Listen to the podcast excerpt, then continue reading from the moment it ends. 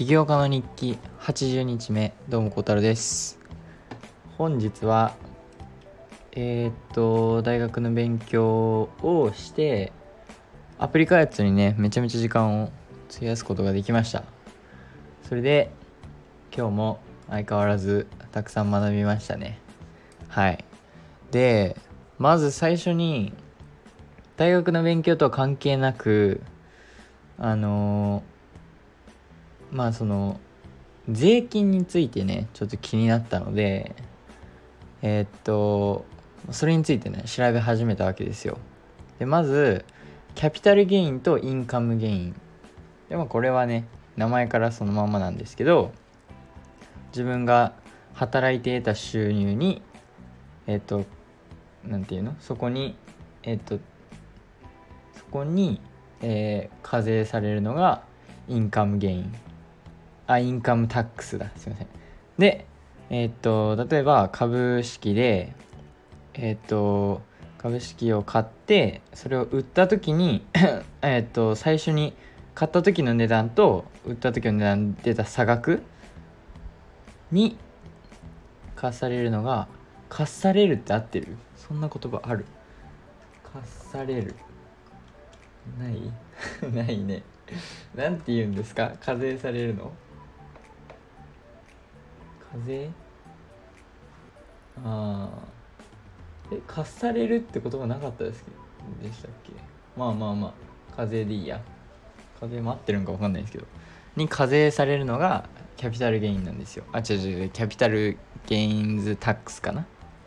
でえー、っとまあもちろんインカムゲイン income tax の方が高いんですよね。パーセンテージが。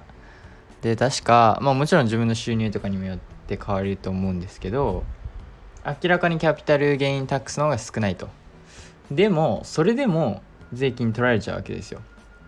でえーとまあ、よく聞くのがそういう本当にトップのトップで資産を持ってる人たちは、まあ、税金をほぼ払ってない人がほとんどだと。でもちろんね法律的には払わないといけないんですけど彼らはその法律的に法律を破らずに払ってないっていう言い方が合ってるかな。でそれについて僕はまあ前ちょっと気になってね調べたんですけど、まあ、ちょっと忘れてたので今日もう一度ねしかもこの Obsidian 使ってもうちょっと細かくえー、っと調べてみました。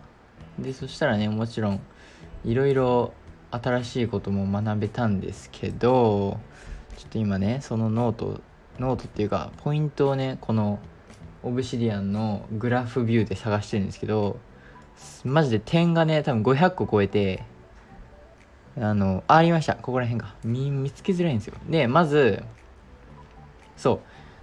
こういう大富豪たちがえー、っと何て言うの？大富豪たちがしてる3つのステップがあるんですよ。この課税されないために。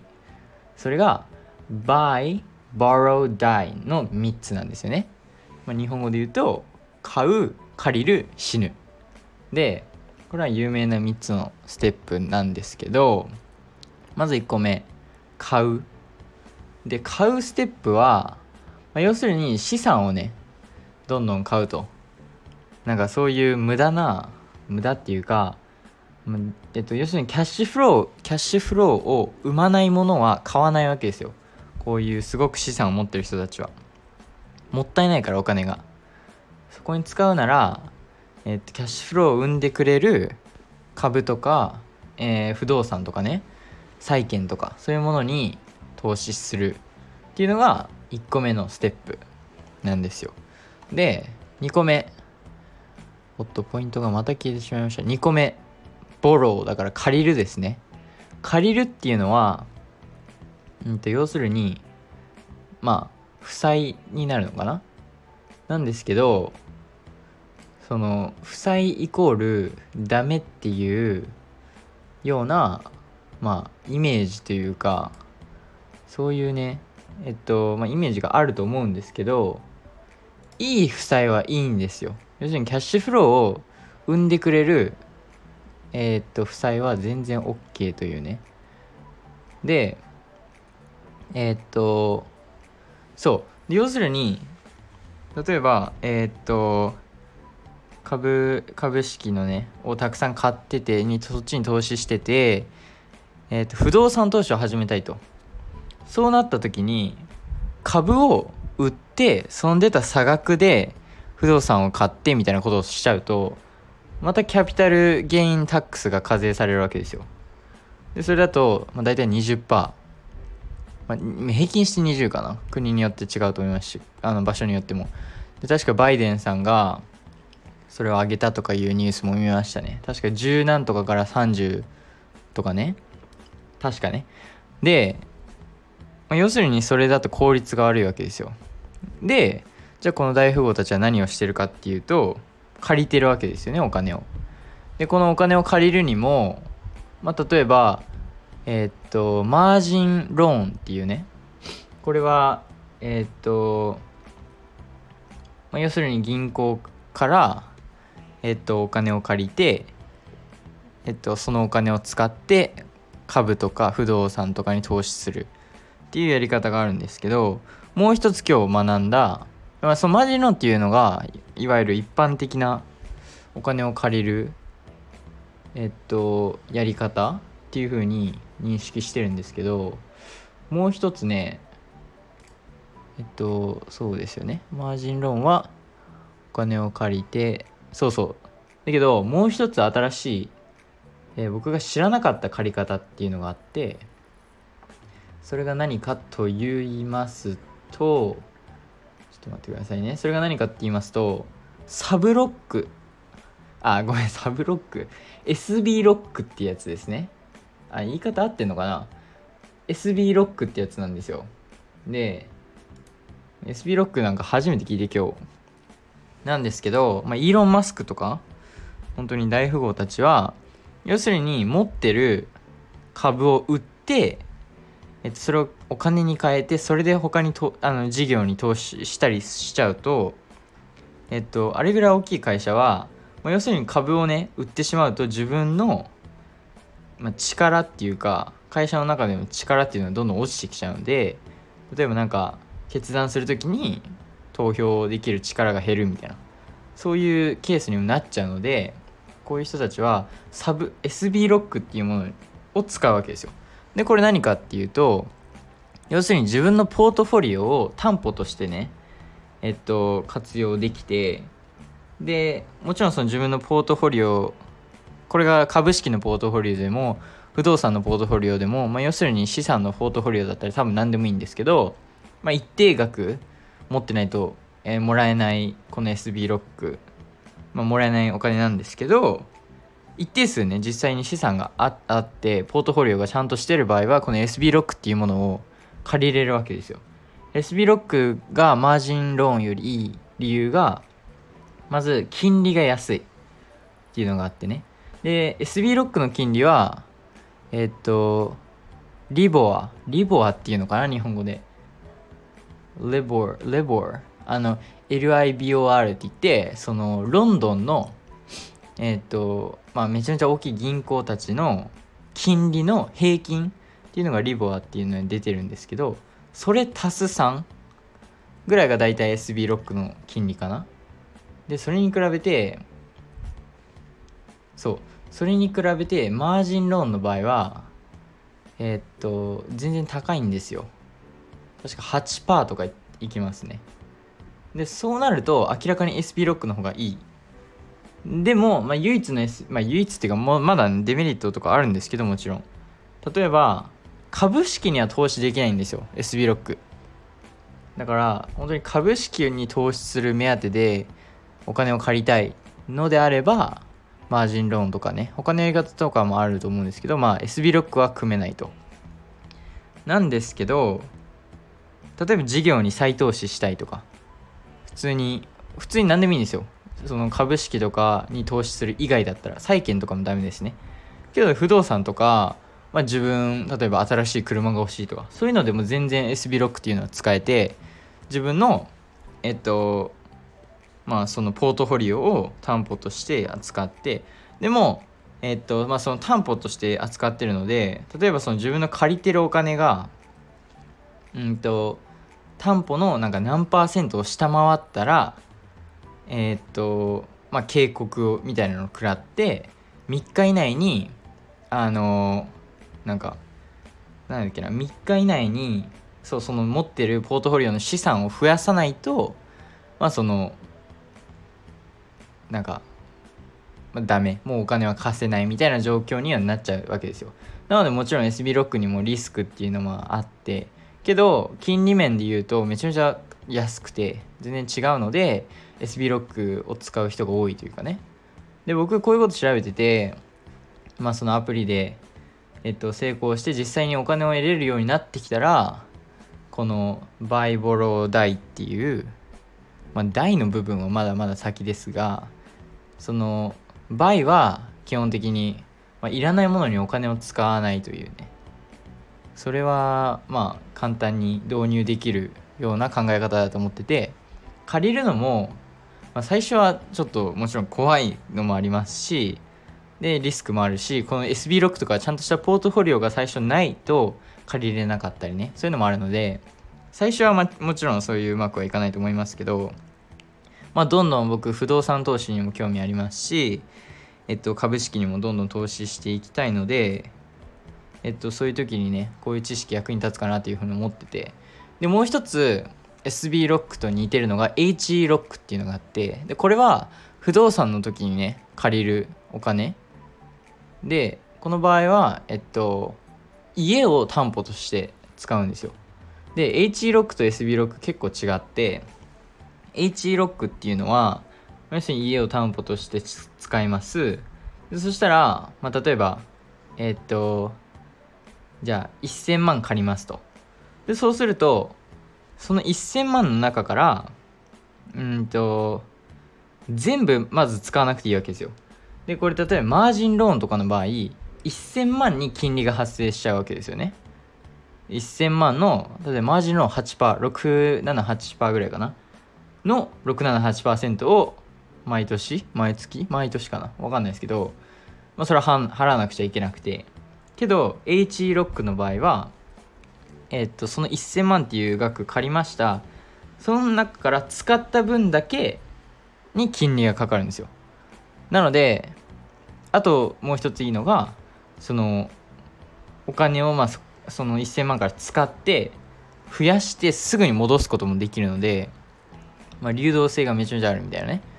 でえー、っとだから HE ロックのいいとこはととにかくえー、ともし全部使わないならその分、えー、と払わないといけない額の金利が少なくなる。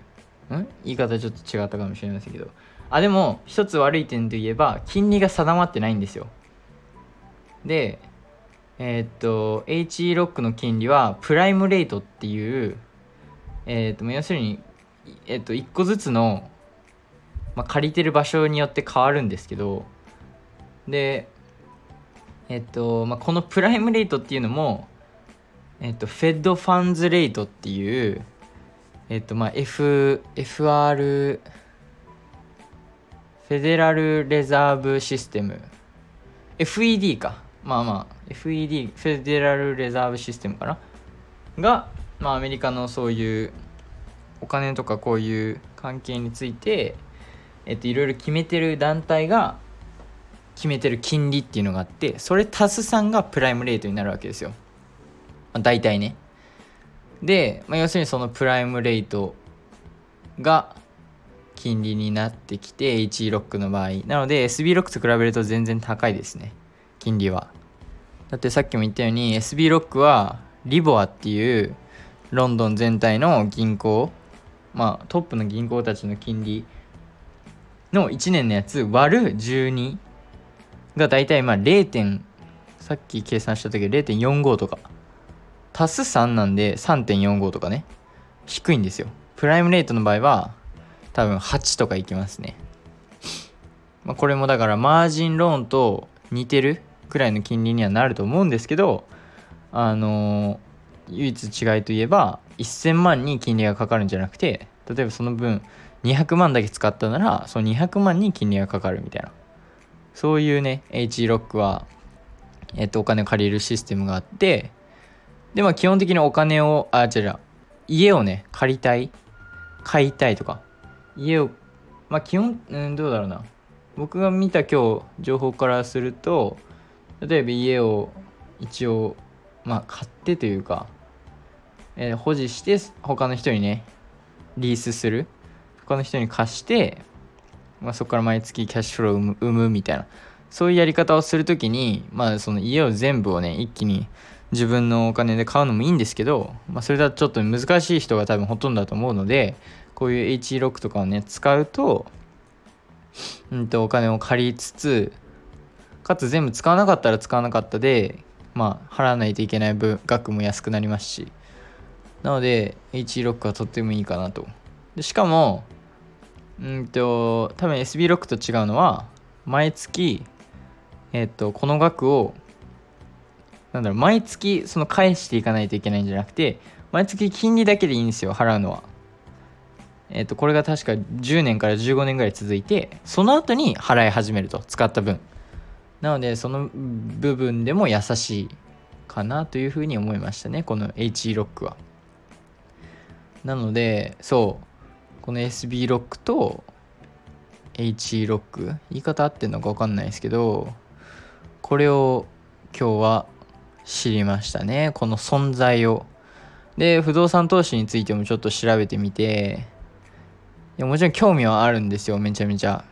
ただね知らない知識が多すぎてそこはちょっと長い道のりになるというか、まあ、今始めちゃうとなんかちょっとじゃあまずその投資する資金がないとあれなのでそこまではね一旦置いとこうとは思ってるんですけどけどそうですねこの SB ロックっていうのは新しい発見かな？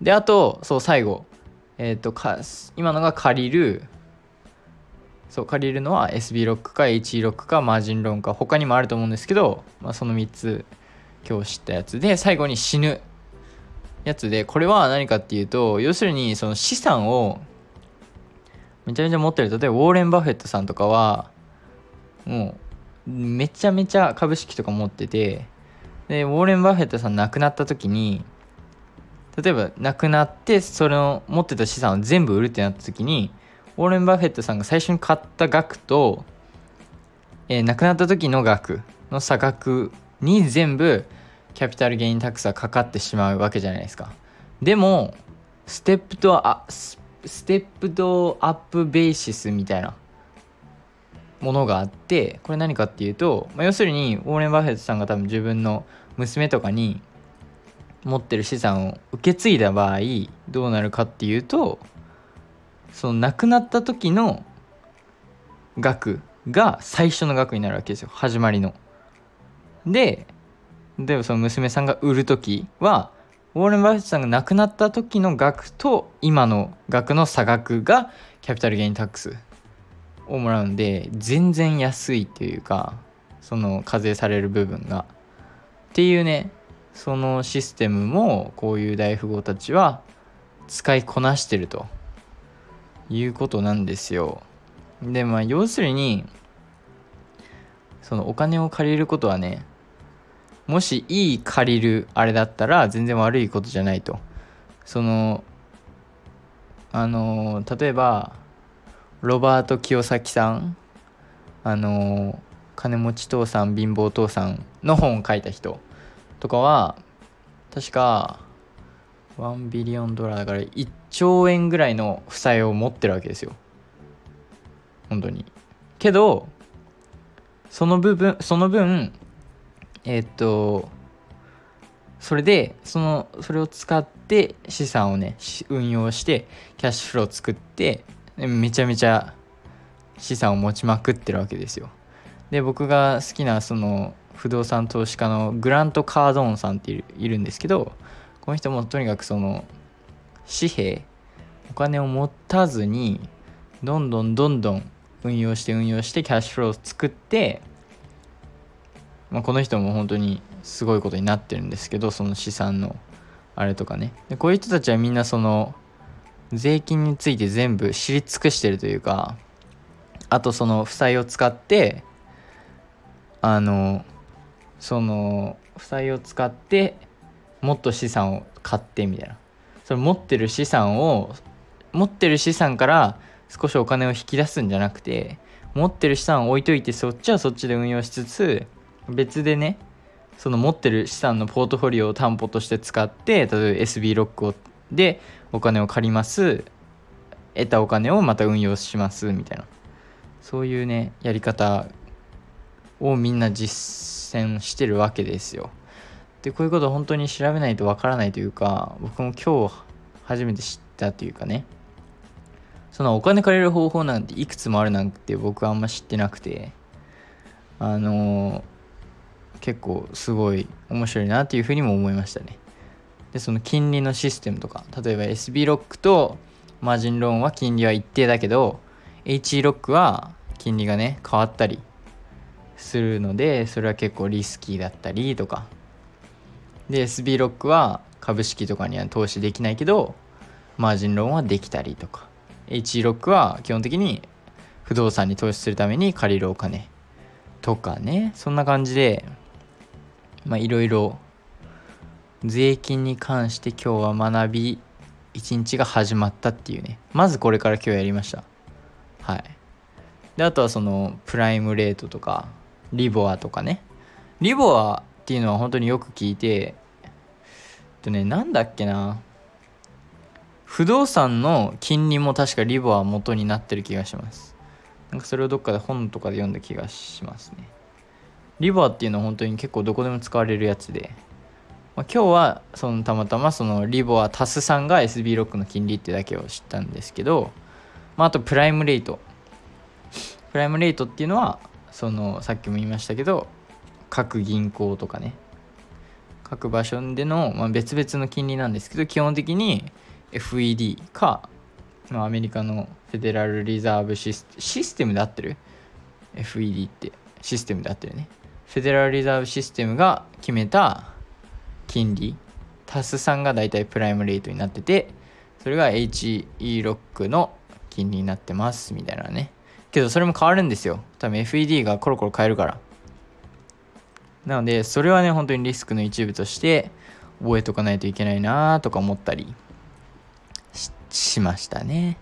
もちろんまだちゃんとねガチで投資とかね資産運用とかしたことないのでそのなんかちょっとお金を当ててとかありますけど例えば本当にビジネスで得たお金をそっちに再投資して資産を本当に運用して増やしていくみたいなそういう考えもしたことないので実際ねやり始めるとこういう知識とかも使ってってもっと慣れていくと思うんですけどまあとりあえず今はねちょっと知っとく豆知識的な感じでね、えー、頭に入れときました今日は。はい。でえー、っと、あとは、どうでしょう。うーんと、あとは、あ、あと、インカムタックス、えっ、ー、と、まあ、収入、自分が仕事で得た収入、あの、が課税されるのがね、あの、1913年がスタートっていうことも知りました。これ、なんか、アメリカの16番目のなんか憲法みたいな1913年にあったやつね。このせいですから皆さんがインカムタックス払わないといけないのは。あでも他の国はもともとあったのかな、まあ、それあもともとっていうかもっと前からあったのかもしれないですけど。そうあとこういう情報基本的にアメリカメインなんですよ。なので、まあ、僕がね資産運用してる時にどこにいるか知りませんけどまあその国によってぜ全然違うと思いますし金利も違うし、まあ、リボアとかそういうあのなんか全部決まってるやつは一緒だと思いますけど HE ロックの金利とかは変わってくると思いますしオーストラリアに HE ロックが存在するのかも僕分かってません。これ本当に全部アメリカ情報なので多分ね。どうなのかな？ある多分あるかな。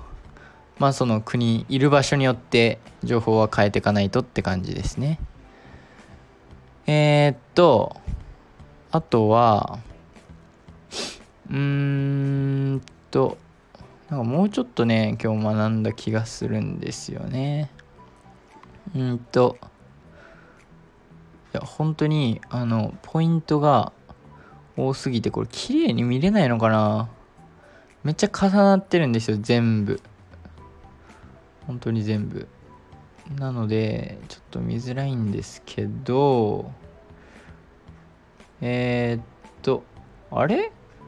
ああと例えばこれって何だっけ？SB ロック SEC うんと SB ロックからちょっと派生した考えというか知識なんですけどあ SB ロックからじゃないわ。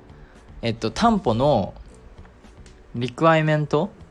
その例えば担保し、まあ、自分の資産のポートフォリオが違う借りてる額が資産のポートフォリオの何パーセント下回っちゃダメみたいな。でこの何パーセントっていうのは SEC が決めてて SEC っていうのは Securities Exchange Commission っていう、まあ、アメリカのエージェンシーなんですけどえ、っとこれがそう1929年のウォール・ストリートが崩壊した時に、まあ、同じようなことが起きないようにっていう風に作られた団体 SEC ですね。っていうのを知りました。でこの1929年のウォール・ストリートが崩壊した時のについての情報もまあ軽く見たって感じですね。本当に株式がどんどんどんどんみんな買ってってマーケットがサポートできないぐらい上がってってで結局崩壊してほとんどのなんか何千人という投資家が崩れてって何兆円とかロスがあってみたいなね。そういう事件があって SEC がそれはじゃあ SEC がっていうか、まあ、それはなってはいけないということで SEC が生まれてみたいな。でその SEC が今の SB ロックのポートフォリオの担保の何パーセント下回っちゃダメ？逆か。借りてるお金が自分のポートフォリオの何パーセントを下回っちゃダメっていうのを決めてるのが SEC っていうだけの知識ですねこれは。でこれもいる知識なんか知りません。けど本当にリボアとかは絶対いる知識というか知ってて損はなくて。なのでねそれはいいかなというふうに思ってます。はい。あれ？今日意外と結構書いた気がしたんですけど案外そんなもんかもしれません。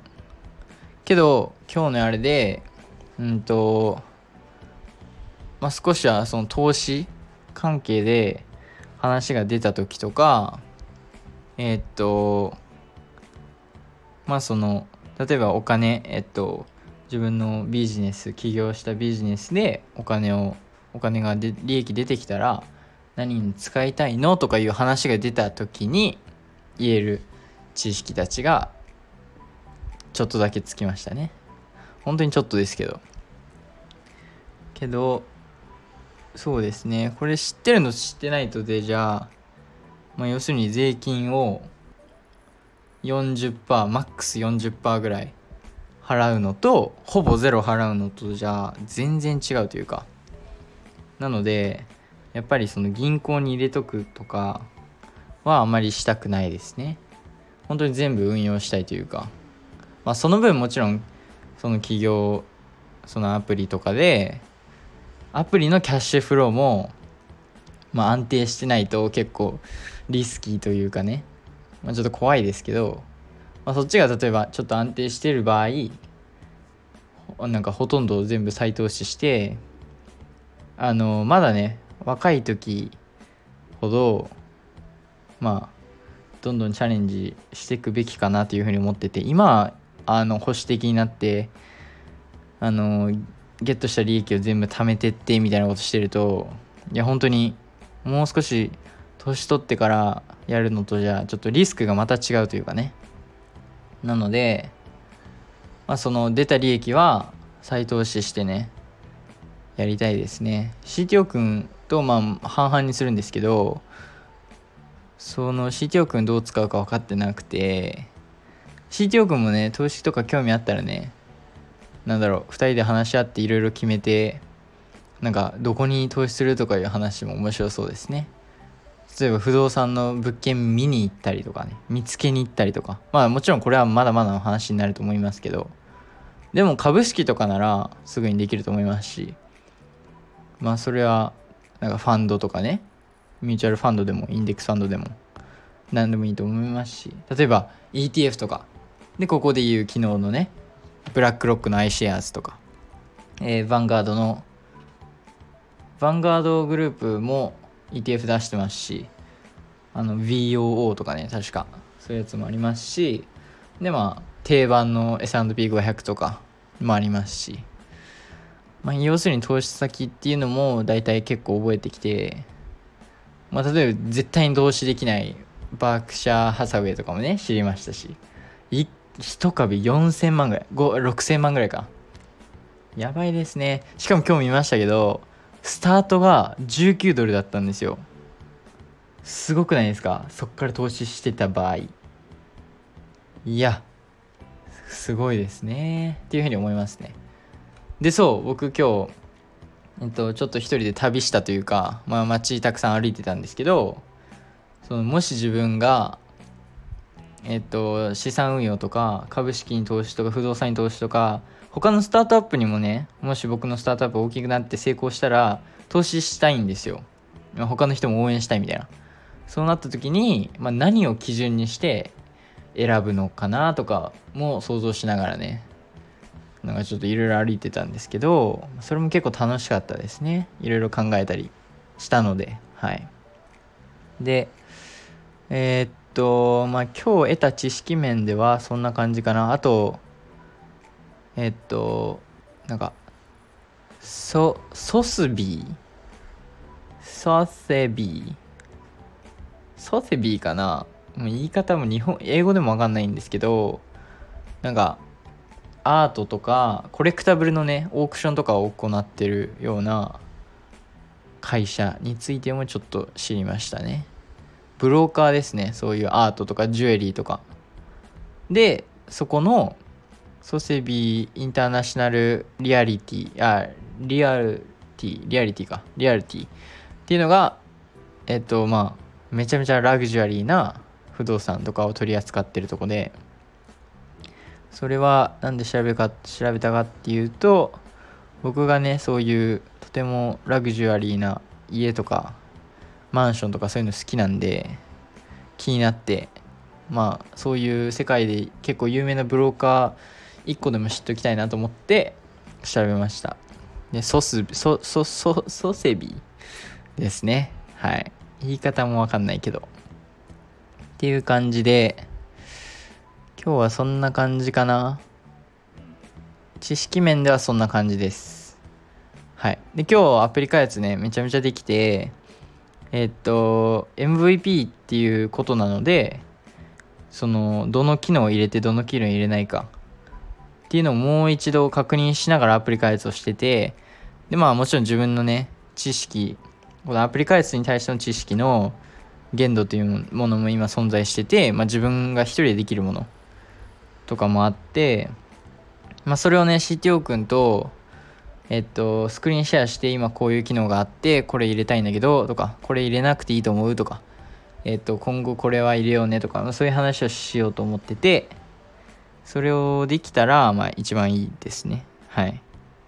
まあ、とにかく MVP なので最初から全部詰めるのもっていうのとあとスピードね。スピードも大事ですし、まあその、まあこれはね、話し合って決める、決めます。はい。っていうふうに今日思って。で、そういう感じで言うと、もう結構アプリ本当に結構完成まで来てて、まあまだ実は CTO 君に、まあ、ほぼ見せてないというか、なんですけど、彼は今アプリ開発、フラッターの方をね、勉強してるんですけど、まあそれでね、あの話し合っていろいろ決めていければなというふうに思ってます。はい。で、もう一つ、今日、中田さんのね、YouTube 大学見てまして、本当に面白いんですよ。面白いというか分かりやすい。はい。めちゃめちゃいい。だか日本の本とか読みたいんですけど、まあ、紀ノ国屋とかあってね、シドニーにも買えるんですけど、ちょっと高い。てか、普通に高い。けど中田さん綺麗にまとめてくれてて分かりやすいし面白いしで今日はなんかなんだっけ？やりたいやりたいこと人生でやりたいことをどちらこうちゃらみたいな感じの本だったんですけど。でそれについてのまとめ動画を、えー、中田さん上げてて。でめちゃめちゃ面白かったですね。でそこからねいろいろアウトプットじゃなくていろいろインプットできてノートにねあのたくさんノートにたくさん書いてうんとちょっと今後の朝のスケジュール朝のルーティンっていうのもちょっと変えたのとあともっとねそうこの本でアーティストデートっていうものが存在するんですよ。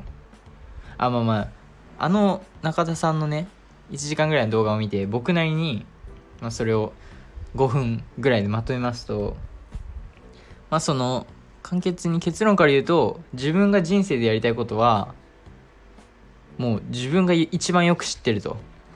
過去に過去とか、まあ、自分の考えてたこと心情とかいろいろ思い返すとその中に必ずあるわけですよ。自分が一あずっとやりたかったこと。けどそれを育んでたああの育んでた？育んでた？それも多分違う。阻んでた？えっとそれを育んでたってね。阻んでた。はいすいません。阻んでたのは要するに自分なんですよ。あの誰でもなく。その例えば友達がそんなんできないよとか。えー、っとまあ世間に何か言われたとか。とかじゃなくてその自分がやりたいことをね一番止めてるのは自分だと。いうのが結論なんですけど、まあ、そのために、まあ、例えばそれが何か分かんないみたいなね。自分が何やりたいか分かんない。まあこれかなこれかなってあるけど分かんない人はこの4つのステップをやれというふうに書かれててまあ、中田さんが言ってて。でこれをね僕自分の毎日のルーティンに導入しようと思ってるんですけど、まあ、ちなみに今僕のルーティンっていうのが朝起きますニュースレター書きます英語日本語書く。でえー、っと大学の勉強アプリ開発します。でまあ普通に、まあ、ご飯食べたりねそういうのを間に挟む。で夜ポッドキャスト撮る Twitter インスタ TikTok 上げる寝る。っていうね、まあ、なんとなくのルーティンが決まっててシャワーとかはまあ朝たまに入ったり朝シャワーは日によりますね。なんですけどうんとそう。この4つのことをすれば誰でもやりたいことを見つけれると。やりたいことを見つけるじゃないなそれはちょっとまた別の本なんですけどあの自分が一番人生でやりたかったことっていうのを、まあ、思い出せるみたいなまず1個目朝日記を始めると。なるほどと。これは僕もね、ぜひ導入しようかなと。なんか、朝日記っていう風にニュースレターを活用してたんですけど、確かに、えー、っと、あれは人に向けて書いてるので、まあ、自分が本当に思ってることとかは確かに書けてないんですよ。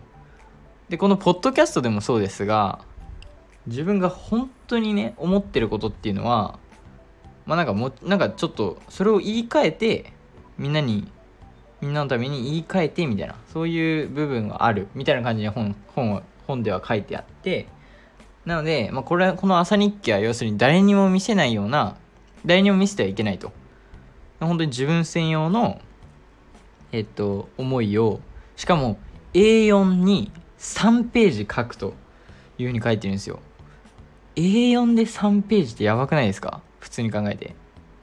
あもうもちろんなんかあの使い方は自由だと思うんですけどそのなんか全ての行に書くでもいいしまあ大きくね書いてもいいしみたいな。だけど A4 で3ページ。まずちょっとびっくりしたのとえっと朝起きたら一番にこれをすると。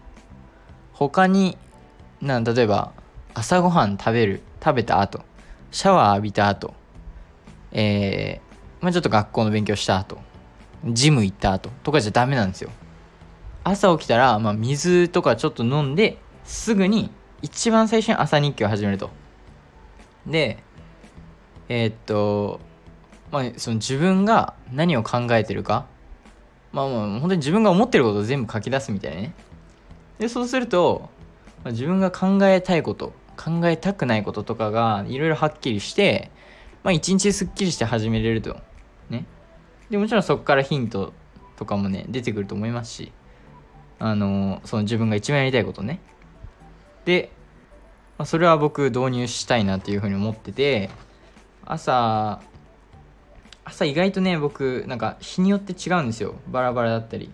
そのどのタイミングでニュースレター書いたりとかえー、っとどのタイミングで大学の勉強始めたりとか、まあ、そういうのもあってそれやっぱり統一させた方が時間も効率的に使えますしいいなと思ってるのでえ、っとこの朝日記ね始めようと思ってます。でその朝日記でえ、っと考えがまとまってからニュースレターに書くっていうのね結構いいかなと。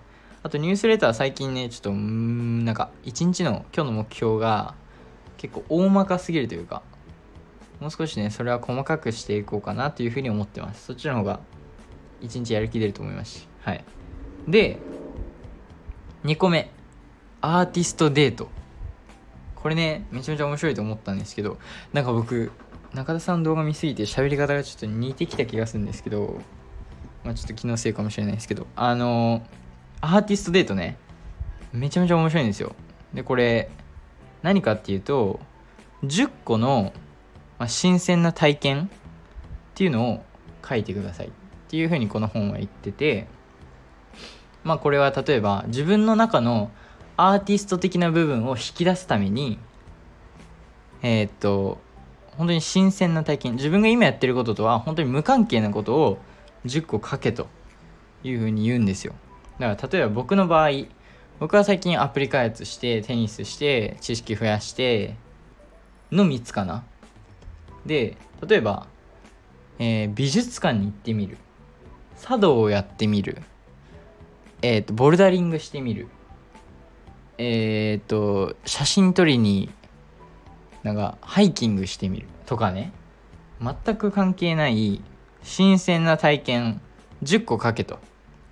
それを週1でえっとやれというふうに言ってて。でね僕あのまあこの中田さんもこの動画を撮りながら言ってたんですけどなんか例えばかあのこの中田さんは毎日 YouTube のために勉強して YouTube の動画撮って。でまあこの人オンラインのねオンラインサロンとかもやっててそれをやってみたいな。そういう毎日繰り返して。でまあ僕も結構それに似てるというか、まあ、僕の場合少しえっとまあ自分のためですけど知識を増やしてでそれ中田さんの YouTube のための勉強と似ててで中田さんの YouTube はまあ僕の中でアプリ開発自分の授業をしててであと1個何やっけ。まあそうそうそう。であそうテニスとかね。まあじゃあオンラインサロン中田さんお金作ってるのでオンラインサロンで。じゃあ僕もテニスバイトでね。って感じで似てるんですよ。だけど中田さんも言ってたようになんか毎日なんか本当にこれでいいのかなとか思ったりとかね。それも僕もちろんたまにありますしなんかどっちかというとその本当にこれでいいのかなっていうよりかはなんかちょっと新しいものが欲しい。わかる？わかります？こうなんか新鮮なあなんかまあちょっと毎日とはちょっと違うような感じが欲しいと。これを週に1個取り入れろというふうにこの本は言うんですよ。で僕まだ10個書いてないんですね。これ明日の朝の朝日記で書き書こうと思ってるんですけど。で調べてみたんですよ。シドニーでできる52個のこと。1個目から美術館出てきましたねちゃんと。はい。で僕こういうのあの全く興味ないわけじゃないんですよ本当に。てかどっちかというと興味なんか大学に入ってから興味を持ち始めてきたというか。なんでかな多分多分ですけど本当にずっと結構家にいることが多くて自分のアプリ開発してて、まあ、勉強したりとかね、まあ、メインは自分のアプリ開発かな。そのせいで基本家から出てないんですよ。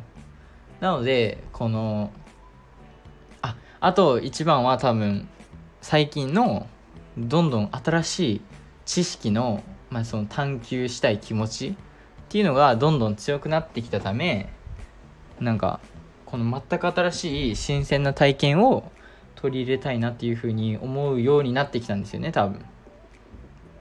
だって本当に関係ないような知識まあなんかいろんなスタートアップのことだったりいろんな業界のことだったり歴史のことだったり病気のことだったりとかお金のことだったり、えー、と有名人のことだったりとか株のことだったりいろいろねあるんですけどそういうことを学んでいるともっといろんな知識が欲しいと。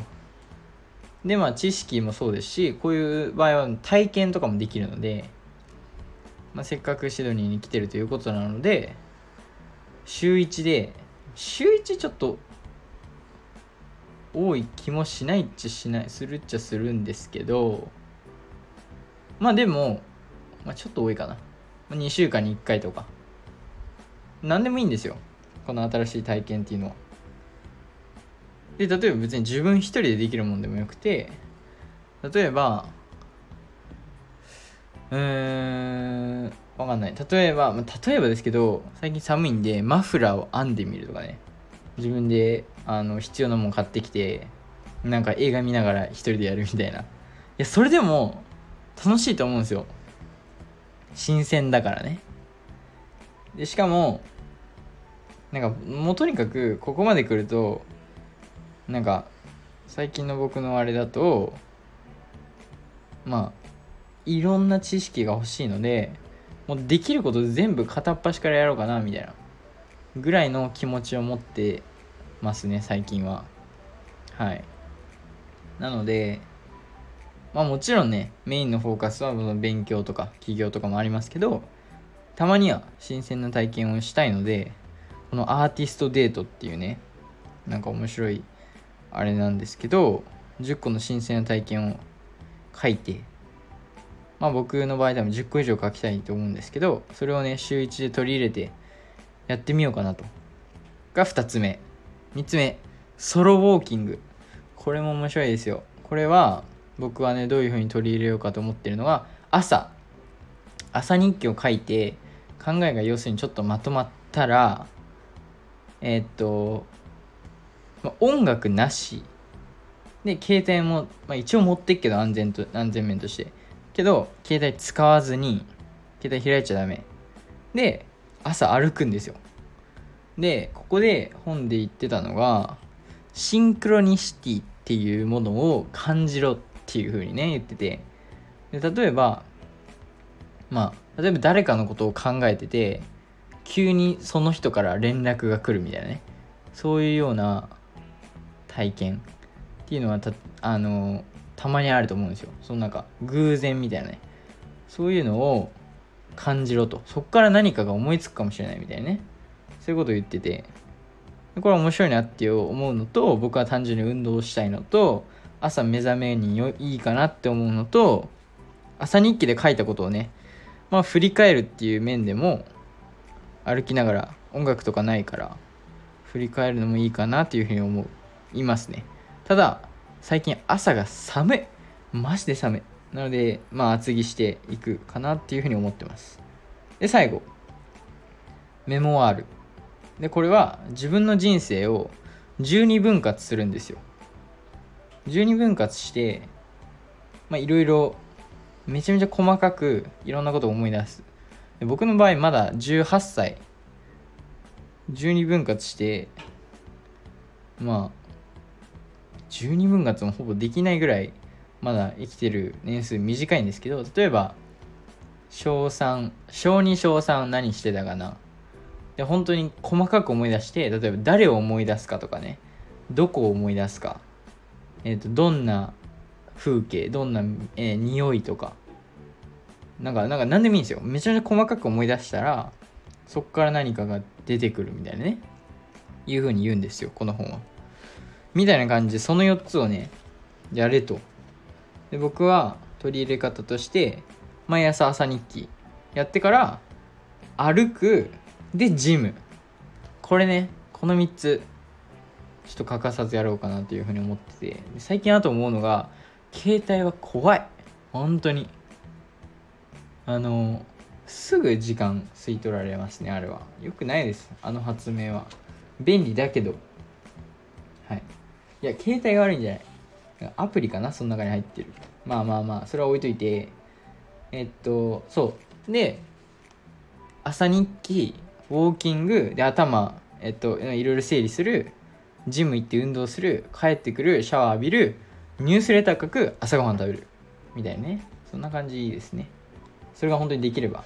できればじゃないします。はい。これはより良い自分になるためにねします。はい。でその後大学の勉強まあ授業あるなら授業。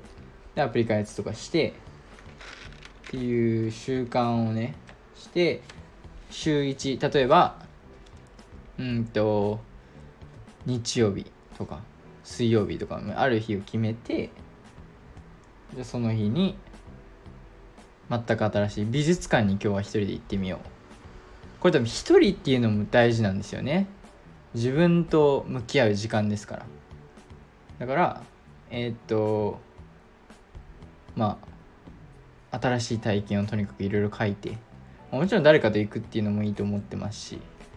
なんですけどまあなんかいろいろ整理したい時とかは自分で行くのが一番ですかね。で自分で体験を見つけてしてみる。いいですね。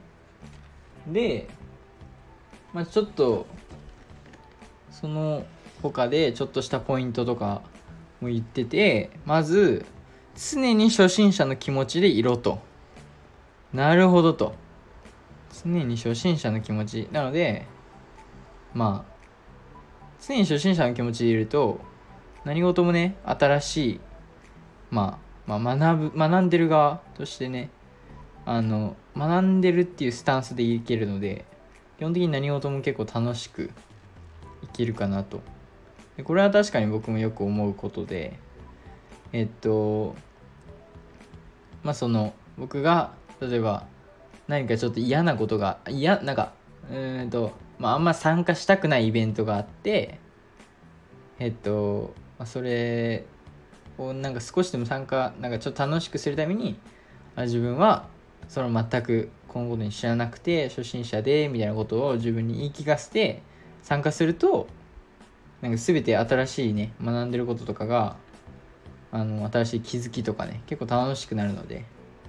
これはいいポイントだと思いましたね。あと五感かける5の好きなものを用意と。これ例えば目耳口鼻であと触る。あるまあ手あると思うんですけどえー、っと例えば見て好きなものを5個書きます。聞いて好きなものを5個書きます。食べて好きなものを5個。触る好きなものを5個。匂う好きなもの5個。で常に1個に触れれるようにしようっていうふうに書くんですね。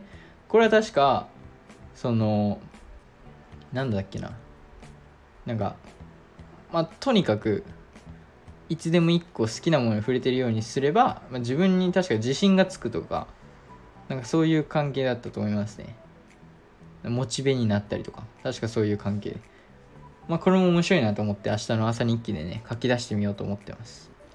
であとそうこれこれめちゃめちゃ面白いと思って思ったんですけど5つの架空の人生を作るわけですよ。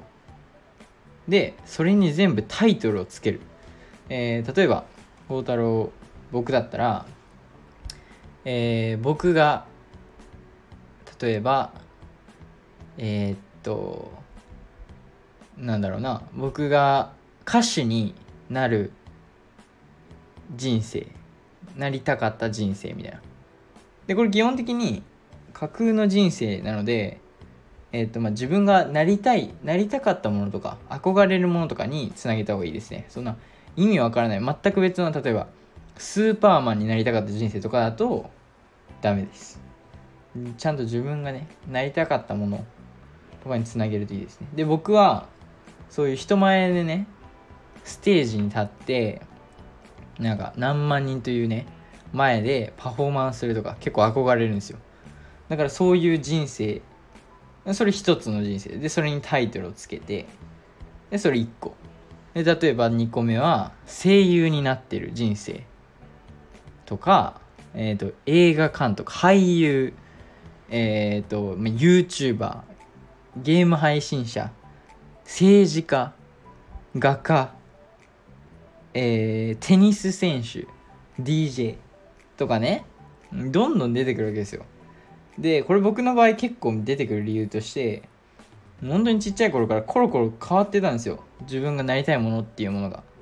なのでめっちゃ出てくるっていうか今でも憧れるものたくさんありますしでそれにタイトル全部つけます。そっから一つ選んでちょっと近づくような行動をするわけですよ。ね？例えば例えばで言いますと例えばか。例えばじゃあ声優になりたかった人生。でちょ難しいな。うーんまあ分かりやすい例で言うと例えばえっとアーティストになりたかった人生。えっとこれは歌う方ですね。で一個近づくために、まあ、ちょっと一個自分の曲を作ってみるとか。例えばねとか作詞してみるとか。とかえー、っとなんだろう。えっと本を書く人になりたかった場合ちょっとストーリーを1個書いてみる。とか声優になりたかった場合例えば声優のオーディションに応募してみる。かねアイドルだったらアイドルのオーディションに応募してみるとかえっ、とあるアイドルグループのダンスを1個覚えてみるとか。なんかその1個近づくだけでなんか新しい気づきとかまあ本当に自分がこれやりたいことなんだっていうことに気づくかもしれませんし逆にあこれやっぱちょっと違うなってなるかもしれませんしね。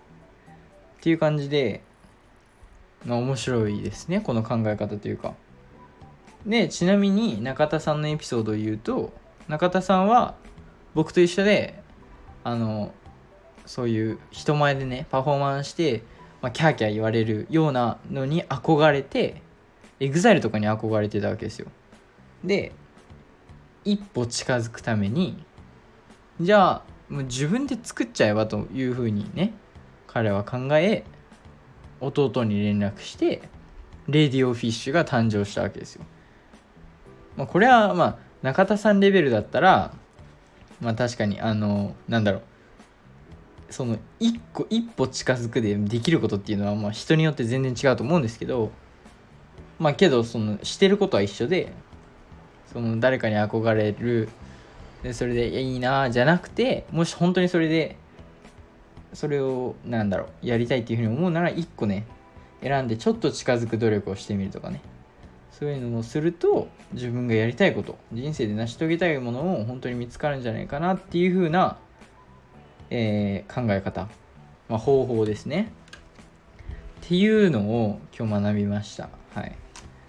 これ面白い本ですね、まあ、読んでないんですけどあの中田さんの YouTube 大学見て全部覚えた覚えたっていうか、まあ、ノート取ってまとめただけなんですけどけど僕中田さんのこと結構憧れるんですよね。めちゃめちゃ。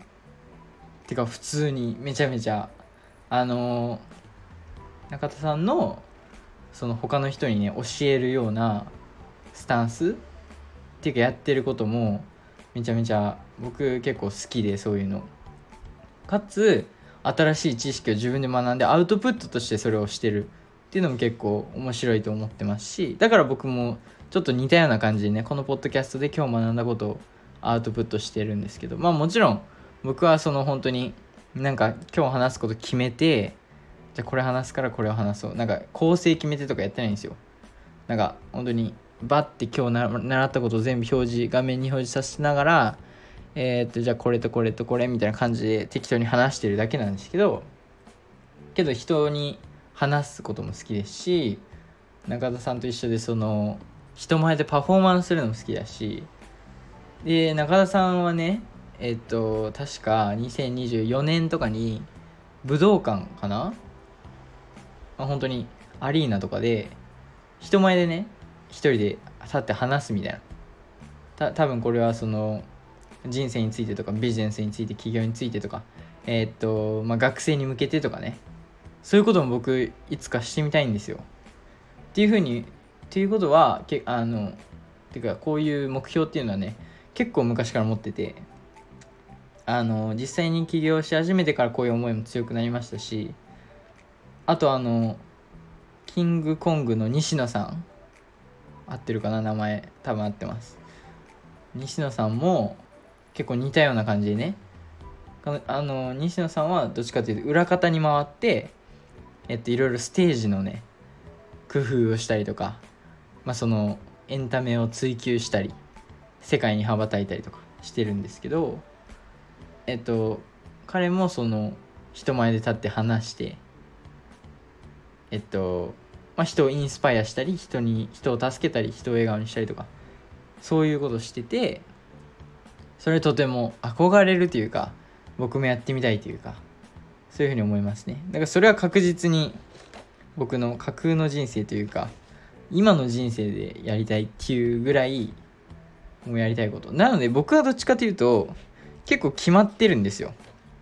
この5つの架空の人生まあ確かにあのやりますけどどっちかというと今僕が進んでる道は自分の中で一番やりたいことかなっていうふうに決まっててで自分の中では例えば日本人で言うと今言った西野さんと中田さん。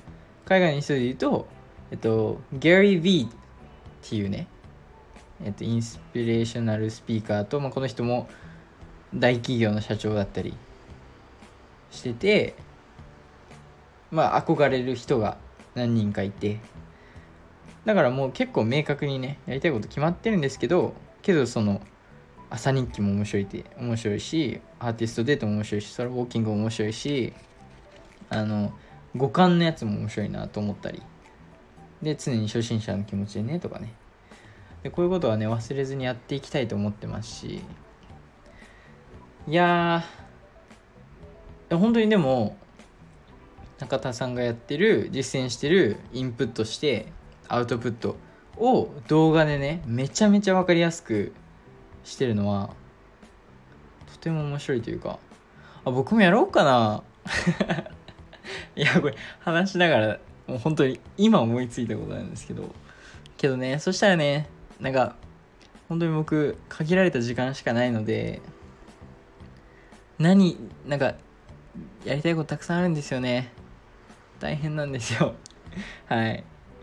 けどいや本当に憧れるかもしれませんね。いや楽しそう。めちゃめちゃ楽しそう。で僕もそう。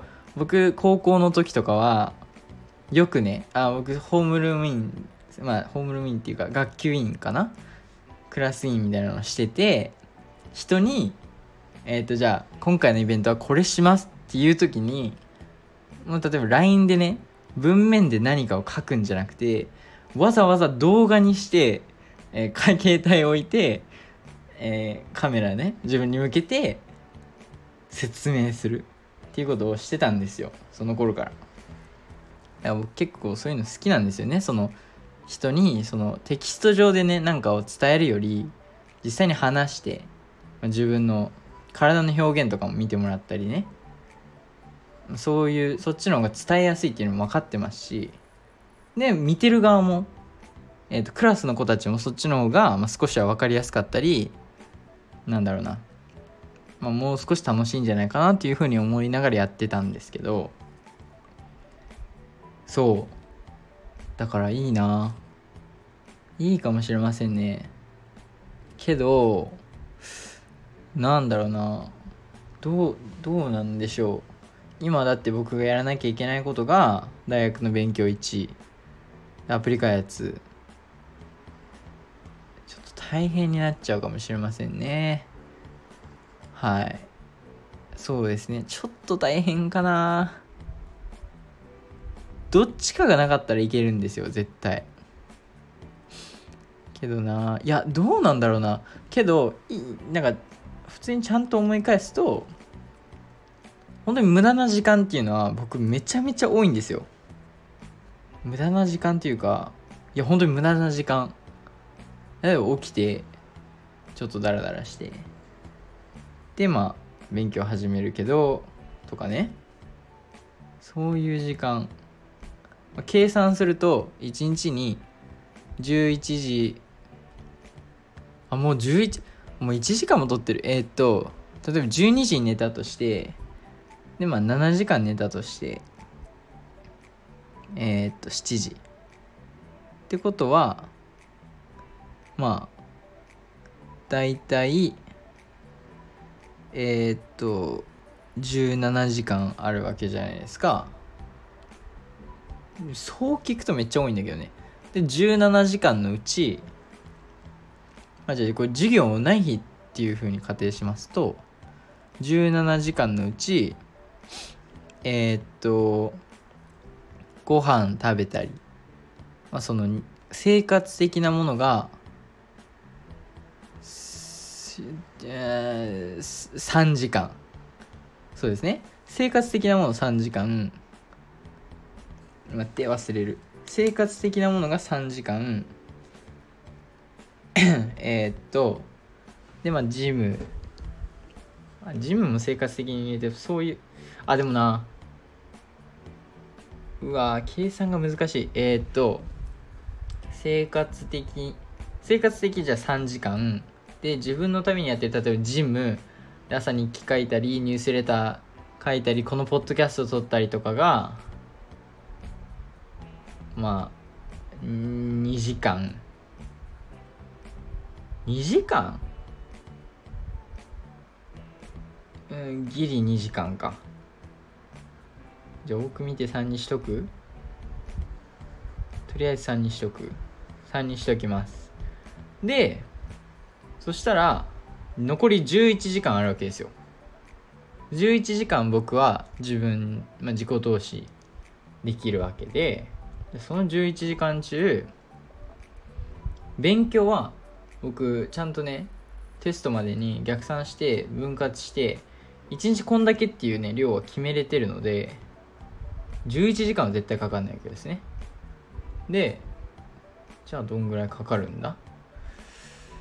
じゃあどんぐらいかかるんだってなった時にえー、っとえー、どうだろうな。難しいな。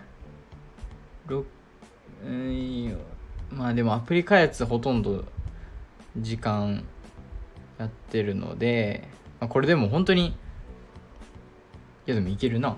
いけるな。えー、っとまあ、大学の勉強が例えば1日4時間。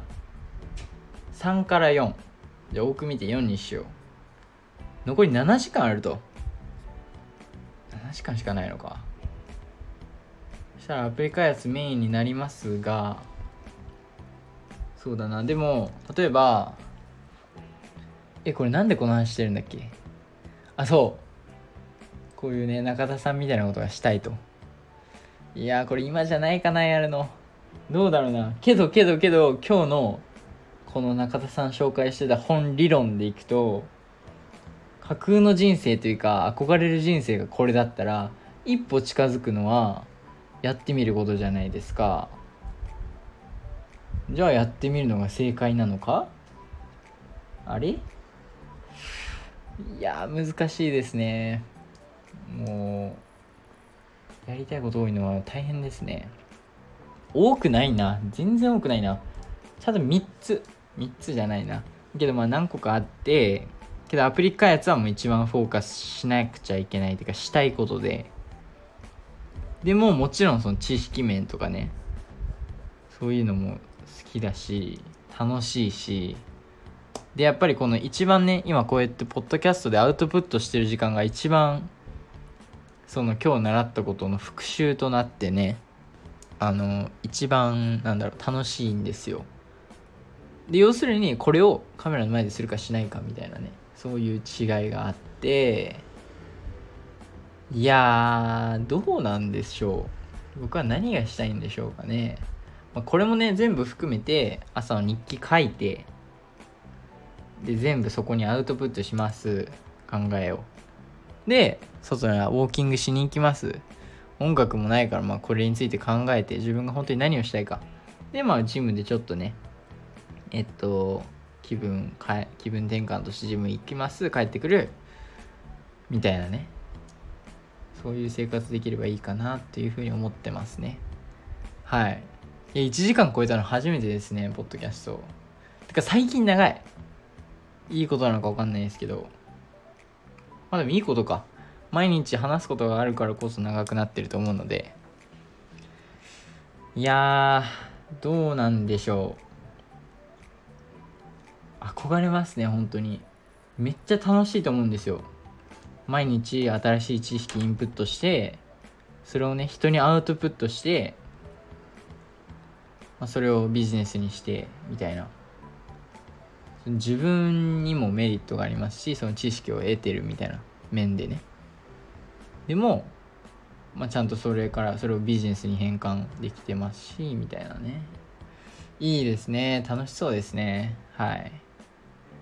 けどでも僕がやるってなった時になんだろう。なんかちょっとなんかちょっと違う違ったやり方とかでできないですかね。それもまた考えなくちゃいけない。はい。やるにやるとしたら。いやーもう何からやればいいのか。そういう動画出してほしいですね中田さん。なんかそんな本ないのかな。やりたいことが多すぎる時みたいな。調べますね。はい。いやどうでしょう。はい。とても長いポッドキャストになっちゃいましたがまあ多分あの今止めなければ本当に永遠に流したままこうやって独り言で話しながらねいろいろ考えたりできるんですけどそれだとちょっと長くなっちゃうので一旦今日はここら辺でやめます。はい。だってこのポッドキャスト始める前はちょっとこんなことこんな考え出てこなかったんですけど話してみるとねやっぱりいろいろ思いついたりもしますね。はい。まあまあまあまあまあ。っていうことでえー、っと今日は今日は何の回だ？えー、っと人生であの本なんだっけ名前。えー、っと中田さん。そう。ずっとやりたかったことをやりなさいっていう本ですね。なのでずっとやりたかったことをずっとやりたかったことがわからない人へまあまあタイトルは後で思いつきます。はい。なので今日は長くなっちゃいましたが明日も一日頑張ります。それではまた明日。バイバイ。